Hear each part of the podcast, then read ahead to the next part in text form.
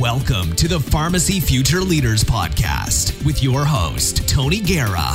The Pharmacy Future Leaders is part of the Pharmacy Podcast Network, focusing on pharmacy student perspectives, interviews, and the future outlook of our pharmacy industry. Um, hi, this is Emily Henningsen. I'm a fourth year pharmacy student at the University of Iowa College of Pharmacy, and you're listening to the Pharmacy Podcast. Welcome to the Pharmacy Podcast Network. I'm your co host, Tony Guerra, for the Pharmacy Future Leaders Podcast, broadcasting from the Des Moines Health and Public Services building at DMACC's Ankeny campus. Connect with me on YouTube, where you can find over 900 pharmacy videos supporting my audiobook, Memorizing Pharmacology. Today, we have our P4 student, Emily Henningsen, a PharmD candidate from Preston, Iowa, who is looking at both ambulatory care and clinical community pharmacy opportunities. She's especially excited to help patients with their continuity of care. She chose an academic rotation to impact students and learn what goes on behind the scenes as one develops courses and programs. Emily, welcome to the Pharmacy Podcast. Hi, thank you so much for having me. I'm excited it is a little bit goofy. You're about 40 feet from me in uh, in one of the offices, and I'm in a conference room. But I haven't figured out how to talk to people within the same conference room without getting feedback. So I appreciate you uh, dealing with the technical issues. but uh, let's start with the first question. Everyone's leadership road is a little bit different. Uh, tell us what you're doing now and how you got there. Sure. Um, so, like you alluded to, I'm from a small town in eastern Iowa, Preston, um, about population 1,000. So, in high school, I wasn't sure what road I wanted to take. I knew that I wanted to probably pursue some degree in the healthcare field industry. So, I went to a community college career day and I remember walking around. I think I went and talked to some people who were teachers or who were um, maybe college professors. I, I don't really remember. But the only thing I do remember from that day is talking to the pharmacist. And so I didn't really know what they did, but I knew that whatever she was talking about sounded pretty good to me. So um, after graduation, I came to Iowa and I pursued my pre pharmacy kind of coursework. And once I got into the more advanced classes like physiology and especially organic chemistry, and I was able to make the connections between those two courses. So, kind of the molecules in the body and how if they bind in a certain spot, then this effect can happen and then it can affect all your organ systems. I thought that that was really, really cool. And so I thought, hey, if we do that, but we're talking about medicine instead and how maybe medicine can bind to a receptor or work in this general part of our body and cause this effect, I was like, I think that'd be something really cool. Um, and I've always liked kind of teaching and, and helping patients too. And so I figured that that would be a, a pretty good career for me. So I applied after my third year at Iowa and then I got in and I'm just starting my fourth year as a pharmacy student. So, so we're, we're going back from your, your high school, and now you're there seven years later, or six years and, and some change later. It probably went by in a blink. You were just there, you know, at the career fair, and then you went to college, and now you're about to graduate. So you're almost a quarter done with your rotations after this block. And we've talked a little bit about the ticking clock this year. How do you manage job, rotation, life, NAPLEX studying, balance uh, as you're going through this uh, really fast uh, last year. Yeah, I I think we were talking yesterday about how it's already a quarter of the way over, and I can't believe how fast it's been going. But I actually think the the work life kind of balance has been a lot easier on rotations. I know with my first couple, I was first I did my general hospital rotation, and then here at this academic one, everything that I've had to do, I've been able to for the most part do while I'm at my rotation. So it's been actually kind of weird to come home at night, you know, at four or five o'clock and have the whole night ahead of me. So I'm trying to find my niche and decide what my hobby will be, I guess, as the year progresses. But but yeah, so it's been it's been really nice to kind of have some free time and to kind of just do things for myself. Yeah, we do the eight to four here, but what was the hardest part? Let's take it back just a step. What was the hardest part of the three years before your APPE rotation? So now you have eight to four every day. Um, what was it like just before you got here? Yeah, so the I'm pretty used to obviously with seven years of of college education, I'm pretty used to the whole school schedule. Kind of, oh, I have class here, class here, um, and then pharmacy school obviously keeps you pretty busy with all the different organizations and then having a job on top of it as well. And I think that I stayed pretty busy, so I think that that actually helped me stay a little bit more organized. So even though different parts of each year were difficult depending on the week or the, the time of the year, I think the hardest part was the couple of weeks or months leading up to this fourth year. Um, I've been a student for seven years and then, um, you know, 12 to 13 years of, of high school and elementary before that. And now it's just kind of, I'm going out on these rotations. I'm going to be by myself. I know that I'm a good student. I know that learning is kind of basically what I had to do with that. But now it's like you're, you have all this this bed of knowledge and you have to try and use it and then you're not with your comfort zone of your friends. And so i think the hardest part was just transitioning into this rotations world where you're kind of on your own and you're kind of putting all the things you've learned to the test. Well let's skip ahead to this question then. So most p4s are essentially homeless. Um, i wasn't homeless. I kept my uh, my place uh, in Baltimore throughout the whole thing. So I had my three friends. We were all in pharmacy school. Uh, but you are homeless. Uh, how do you take advantage of the freedom that comes along with moving from, well, you're going from one side of the state to the other. You go from eastern Iowa to central Iowa to eastern Iowa to central Iowa. Then you have more of a kind of a smaller bounce back and forth from eastern central Iowa to eastern Iowa. But you're going back and forth. How do you take advantage of Uh, all this freedom and, and going to these new places, new towns, and all that? Yeah, um, I think it's really fun. So I'm obviously from Eastern Iowa, so a lot of my family's back there. So I'll just go home, and then in Iowa City, I have friends that I can stay with there, and that's obviously been my home for the past seven years. And then in Des Moines, I'm staying with family too. Um, my brother had lived here before he got a job in a different city, but but it's been really fun. Um, like my first rotation was in Washington, Iowa, which is just a hop, skip, and a jump away from Iowa City. So I got to kind of continue to do the thing, the normal things I did when I was a student in Iowa City, but I have been to Des Moines quite a bit when my brother did live here, and so I kind of know kind of what's going on here. So it's been nice to actually start to explore it a little bit on my own. Um, and then my next rotation is back in Eastern Iowa, so then I just know that every night I'll come home and my mom will have dinner on the table, and I can hang out with my cat and and things like that. So it's nice to kind of the change of scenery every five weeks to kind of, oh, I'm back in Iowa City, I can do the college thing. And then, oh, I'm in Des Moines, I can kind of do something different. And then when I'm home, I can just kind of relax with friends and family. Okay, well, let's talk about home. You come from Preston, Iowa, which is a smaller town. We've had Brandon Gerleman, who just graduated, and uh, he said he was going to go work in Winterset. He does work in Winterset now as a pharmacist, and he's very pro rural town, shop local, and all that good stuff. Uh, tell me about the divide that there is between the current opportunities in those smaller towns in the profession, but the needs that those underserved communities have. Yeah, so we had kind of talked about throughout my time on the rotation, and I'm I learned it a lot in school too. That a lot of Iowa is considered definitely an underserved area. So I know that I'm I'm sure that my my community is probably technically underserved if you're looking at it that way. But um, so I'm not sure of what the job market really looks like back home. I haven't really started to to do that yet. But um, I just know um, in my small town, you know, your closest Walmart's 20 minutes away, your closest mall's 45 minutes away. Um, but out here in Iowa City or Des Moines, somewhere like that, there's a lot of different opportunities to be kind of a different kind of pharmacist. You can pursue hospital, you can pursue ambulatory care, maybe nuclear medicine if you're really into that. Um, and back home, it's mostly hospital and then pretty much small rural pharmacies. So there's still a lot you can do in those small pharmacies. Um, for example, Osterhaus does a ton of different clinical services that they provide. So there are those opportunities in smaller towns.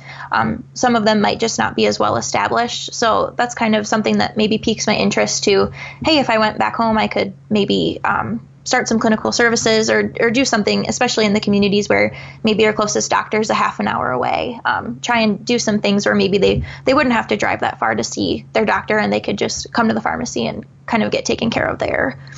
Okay, well, let's transition a little bit to the actual rotation uh, here at uh, DMACC. And um, you can't really know what kind of a teacher uh, a student's going to be before they get in front of the students. And uh, I had you teaching on the second day. Thank and, you for that again. well, I don't know. I, I have three daughters. Uh, two of them will dip their toe in the water, and one's already in swimming. So uh, I don't know. Maybe I just took that approach, but um, but you ended up excelling in all three of the categories of teaching that we have here. So whether you're teaching a cohort where the group is really tight knit, and so it's not you against them, but they're very close together, and uh, they certainly uh, are have a certain challenges with them. You've taught in a large classroom, and you've worked with students one on one. So, what in your background at Iowa, or maybe otherwise, uh, made you uh, a good teacher, or you were kind of a fish to water? You're like Tegan, where you just jumped in and and it seemed like you belonged there. Mm-hmm. Well, I might have wanted to dip my toes more slowly, but I, I, am. I think I am glad to get tossed in. I think that it it went pretty well. Um, in my background, kind of like I alluded to earlier, I always kind of thought, oh, maybe maybe teaching would be a career for me. And I think as a pharmacist, you get the best of both worlds because even if you aren't maybe teaching a class, you're always teaching your patients. And so at my time at Iowa, along with being a mentor to maybe incoming students, um, I also tutored. So basically, when I tutored, it was students who maybe weren't doing so well in the class, and so they needed some additional help. So I would kind of, before we set anything up, I would gauge kind of what they needed help on because I, I at first assumed, oh, just general content. Um, you know, if they were learning diabetes, maybe they just don't understand the underlying pathophysiology or something like that. But then after I really got talking to them, I understood that the problem wasn't the content. The problem was that they didn't know how to apply their content to answering exam questions.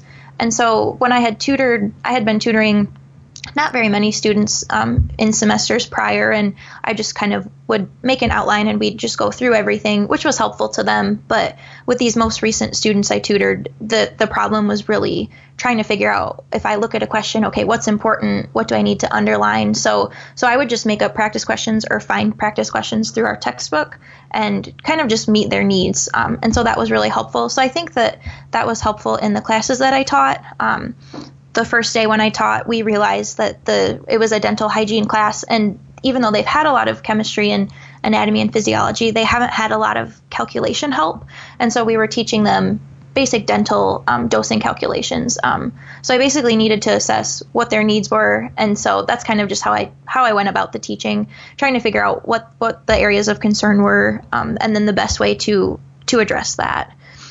So what's it like to be at the front of the classroom? It's all eyes on you, including you know I'm there sitting there um, evaluating to some extent, um, getting ready to give feedback. But what's it like, you know, if you want to give someone else, you know, kind of a taste for what does it feel like to be at the front of the classroom where, you know, here the class is yours. Yeah. Um, so I think that I didn't probably fully understand how daunting it would be. Sitting in my seat for seven years facing someone is a lot different than standing and facing the group. Sure. So um, the first time it was kind of daunting, um, obviously, but I don't know. I guess you kind of, the, the, way that I tried to lecture was just keep kind of like you had told me to do um, to keep asking questions about the content so we were talking about maybe hypertension so okay class does this um, in hypertension, do we vasoconstrict or do we vasodilate? And then getting them to kind of have have a, some sort of response and have an interaction. And so, since you kind of led me to to do that, then they were able to kind of trust me, and we were able to have a little bit more of a conversation than just me standing there pointing at a PowerPoint and things like that. So I think them interacting with me made me a lot more comfortable. So I think that was really something because usually every lecture I've ever had, it's not super interactive, and so um, I could see where that'd be really nerve wracking. You're just getting, you know, between 40 and 100 blank stares. So it was a lot better to see, you know, heads nodding if I asked a question like, oh yeah, I, I definitely understand that. Or if people looked confused, then maybe um, taking a step back and um, trying to to work things out in a way that they can understand it a little bit better. What really impressed me was that by the fifth week or even into the fourth week, as you were presenting, you started asking questions that led them back to the beginning, and they were really getting a feeling of success. And it was more than just head nodding, but multiple people giving you the answer. Um, how did you kind of, maybe I should put it this way, what advice would you have for a student who wants to learn to teach? Because you picked it up really quickly um, that maybe they're a little nervous getting in front of people, but they want to get in there, they want to share that knowledge. Uh, what advice would you have for them? Yeah, um, and I was pretty nervous when I started too. So definitely the first couple weeks, I would I read that PowerPoint a lot of times, um, and just making notes and oh, this is a a point that I think I want to make. Um, this is a question maybe I'd ask. Um, and so then, you know, maybe the first couple weeks I read a little bit more than I needed to and asked some questions. But then I think you just get the hang of it, and then you definitely I think most of it was you started to trust the knowledge that you know that you already have. Um, sometimes when you go in to maybe give a presentation or a speech or something, you're not confident. Oh, I like I I don't. If they ask me this question, I don't know if I'll know the answer. But just trusting that the things that I was saying, I knew that I knew, and I think that made it a lot easier too. Um, and I think definitely making that repertoire with the with the students, um, it would have been a totally different story had I just stood up there and lectured and if they all were texting or you know not paying attention. But since they were engaging i think they also made my time a little bit easier. So so i think practice makes perfect and definitely just thinking thinking about maybe when you learned it and you were starting to learn it what you had to think about yourself. So for example we did the sympathetic nervous system. So the parasympathetic versus the sympathetic what are the differences things like that. Um, i think just basically taking it down really low and then building off of it. And then like you said tying things back together in in later lectures just for comprehensive understanding. Um, then students as they saw that you were going to be there for a long time and this is kind of nice that we have this multi-week uh, opportunity how did it feel when students started coming directly to you for advice and help with their class now, I was sitting there expecting them to come to me, and they, they didn't. So, uh, on on one end, I'm you know good for you, but on the other end, I'm like, all right, well, I'm going to have to step up my game a little bit. Uh, but how did it feel when the students started coming to you? It felt really, really nice. Um, just as I knew I was coming into an academic rotation, I knew there'd be a teaching component. And I had never, besides tutoring or maybe giving a presentation in, in front of a small group of my classmates, I've never really done anything like that um, or been really responsible for someone's complete understanding of a topic. And so to know that they trusted me and they believed the things I was saying and they thought the way I was presenting things were helpful, that was a really cool feeling. So sorry that I stole some of your sunlight, but, but it was really, really cool. I like that expression. I'll take it as my own. Okay. Um, so uh, you made some, part of teaching is also giving them something that they can listen to later. Uh, there's always the problem of if you give somebody the PowerPoints and the recorded PowerPoints, then maybe they don't come to class. And we kind of talked about how now that you see it from the other side, you're like, no, no, come to class. Mm-hmm. But we also made some other things which are very public. Uh, you made some YouTube videos with the quads, uh, or what we call the quads, where you change the question and don't change the answers. Um, what's it like to get 1,500 views on YouTube? I know you weren't terribly involved on social media before you got here. Yeah. Um, well, I guess I should start with that the quads were made with reluctance. Um, I'm not a huge fan of of recording my voice, but they actually they were super helpful in getting me to think about even though I've learned a lot about about medicine and, and drugs and things like that, really focusing on the differences between the drugs. And so even though it was a review for me, I found it really, really helpful. Um, and yeah, obviously by the the views on YouTube, people are finding it helpful too. So that's a good feeling that um, that I've gotten some some thumbs up likes on on YouTube videos. So kind of a little bit of reassurance with that as well. And no thumbs down. I haven't seen no thumbs down. yeah. So, well, um, you know, kind of to tie into that. So we're we're talking uh, on the podcast, but you also interviewed a P4 from Purdue. What was it like talking to another P4 from another college who is kind of working somewhat in parallel to you uh, with their own track, certainly, but uh, what was it like talking to her? Yeah, um, I'm really glad you gave me the opportunity to chat with her. So her name was Song Ah, and she's a fourth year student at Purdue. Um, so her route's a little bit different than mine. I'm kind of hoping to go into AmCare or a clinical community role, and she's really all about industry managed care and then um, potentially some teaching as well. So it was really interesting to hear um, what she was doing at her rotations, she had been with NovoCure and Eli Lilly doing some kind of marketing, more industry based things.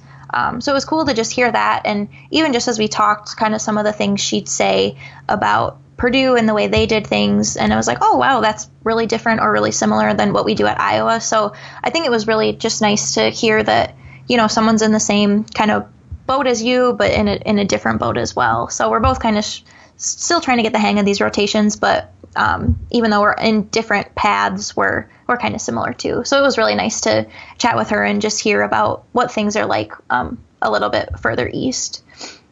So let's talk a little bit about the the new curriculum at Iowa has P3s coming into block 8 and 9 and they can take elective rotations. Let's say that in before you go into your block 8 you just happen to be in Iowa City and they say, "Hey Emily, we see you've uh, been successful in most in your rotations. Um, can you come back and talk to these P3 students just before they take off to go to block 8 and 9 because you mentioned the two weeks before are a little bit awkward. You're kind of uh, in this kind of limbo, but now you've got a possible, you know, block eight and block nine where they're going to be in rotations, and that you know comes very quickly.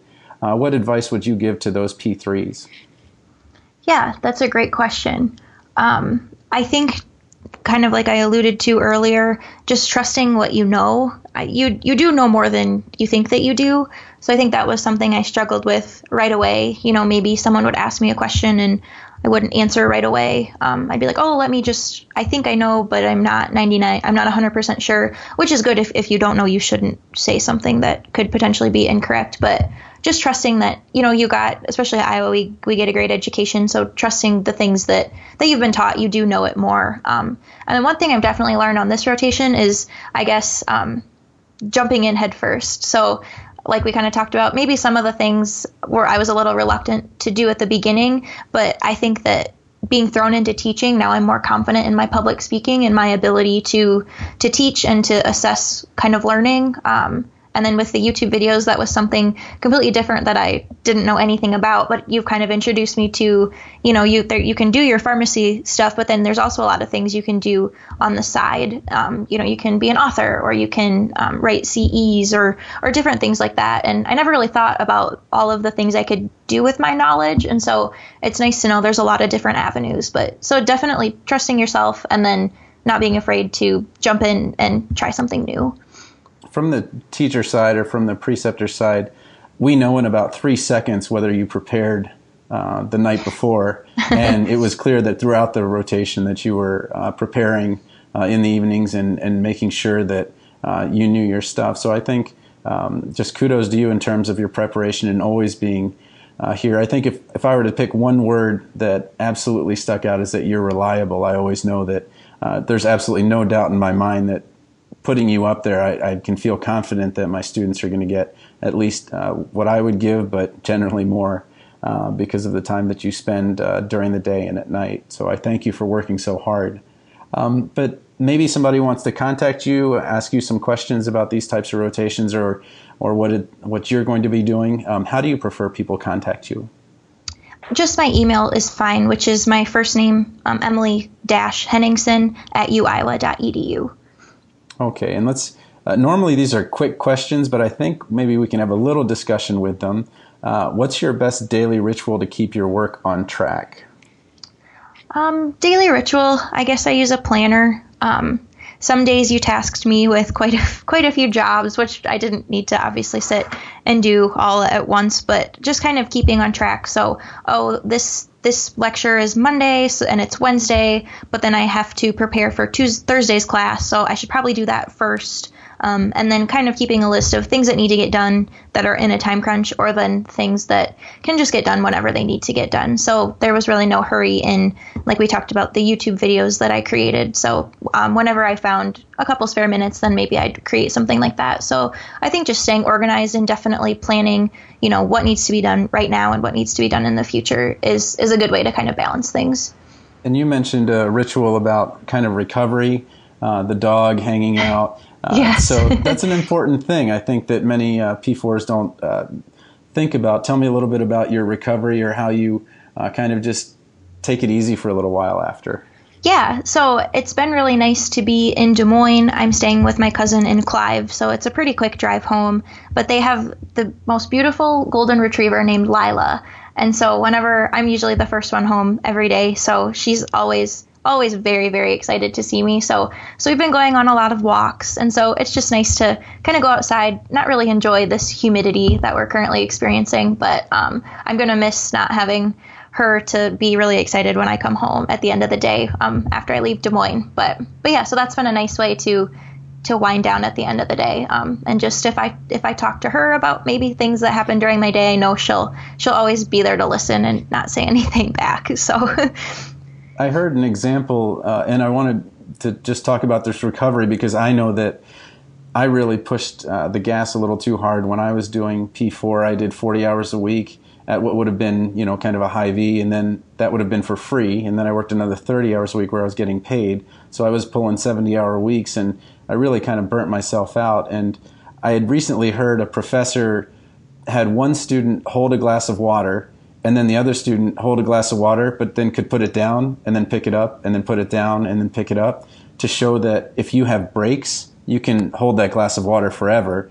But then that one poor student was, uh, you know, there's a point where they were, you know, giving and the point was made and, and it wasn't, uh, anything unethical or anything like that. But it, but basically that that you do need the breaks and that maybe the first thing you do after uh, rotation isn't okay Netflix, okay more Netflix, mm-hmm. you know, to right. to really take a break and, and, enjoy the time that you're having where you're having it.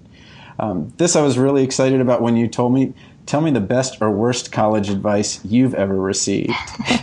Um, so I, I've received a lot of good advice. I, I can't really pinpoint one thing that stood out to me, but some bad advice that I received. So I remember when I was first coming to Iowa, coming from my small town, I was kind of nervous um, just about if I was ready for a big town and if I was ready for the curriculum. Um, I knew that I received a, a, really good education and my GPA was good to show for it, but I wasn't quite sure how the classes would go. So we have to take some placement tests at Iowa. Um, and some of my friends were trying to, you know, get higher scores so they could get into, didn't have to take some of the prerequisites. But I just took my time and did, um, did just, I didn't look at anything. I just did used what used my knowledge but so i actually tested into general chemistry instead of chemistry one which would put me a little bit behind in the pre-pharmacy track. That's why it actually ended up taking me three years to complete that.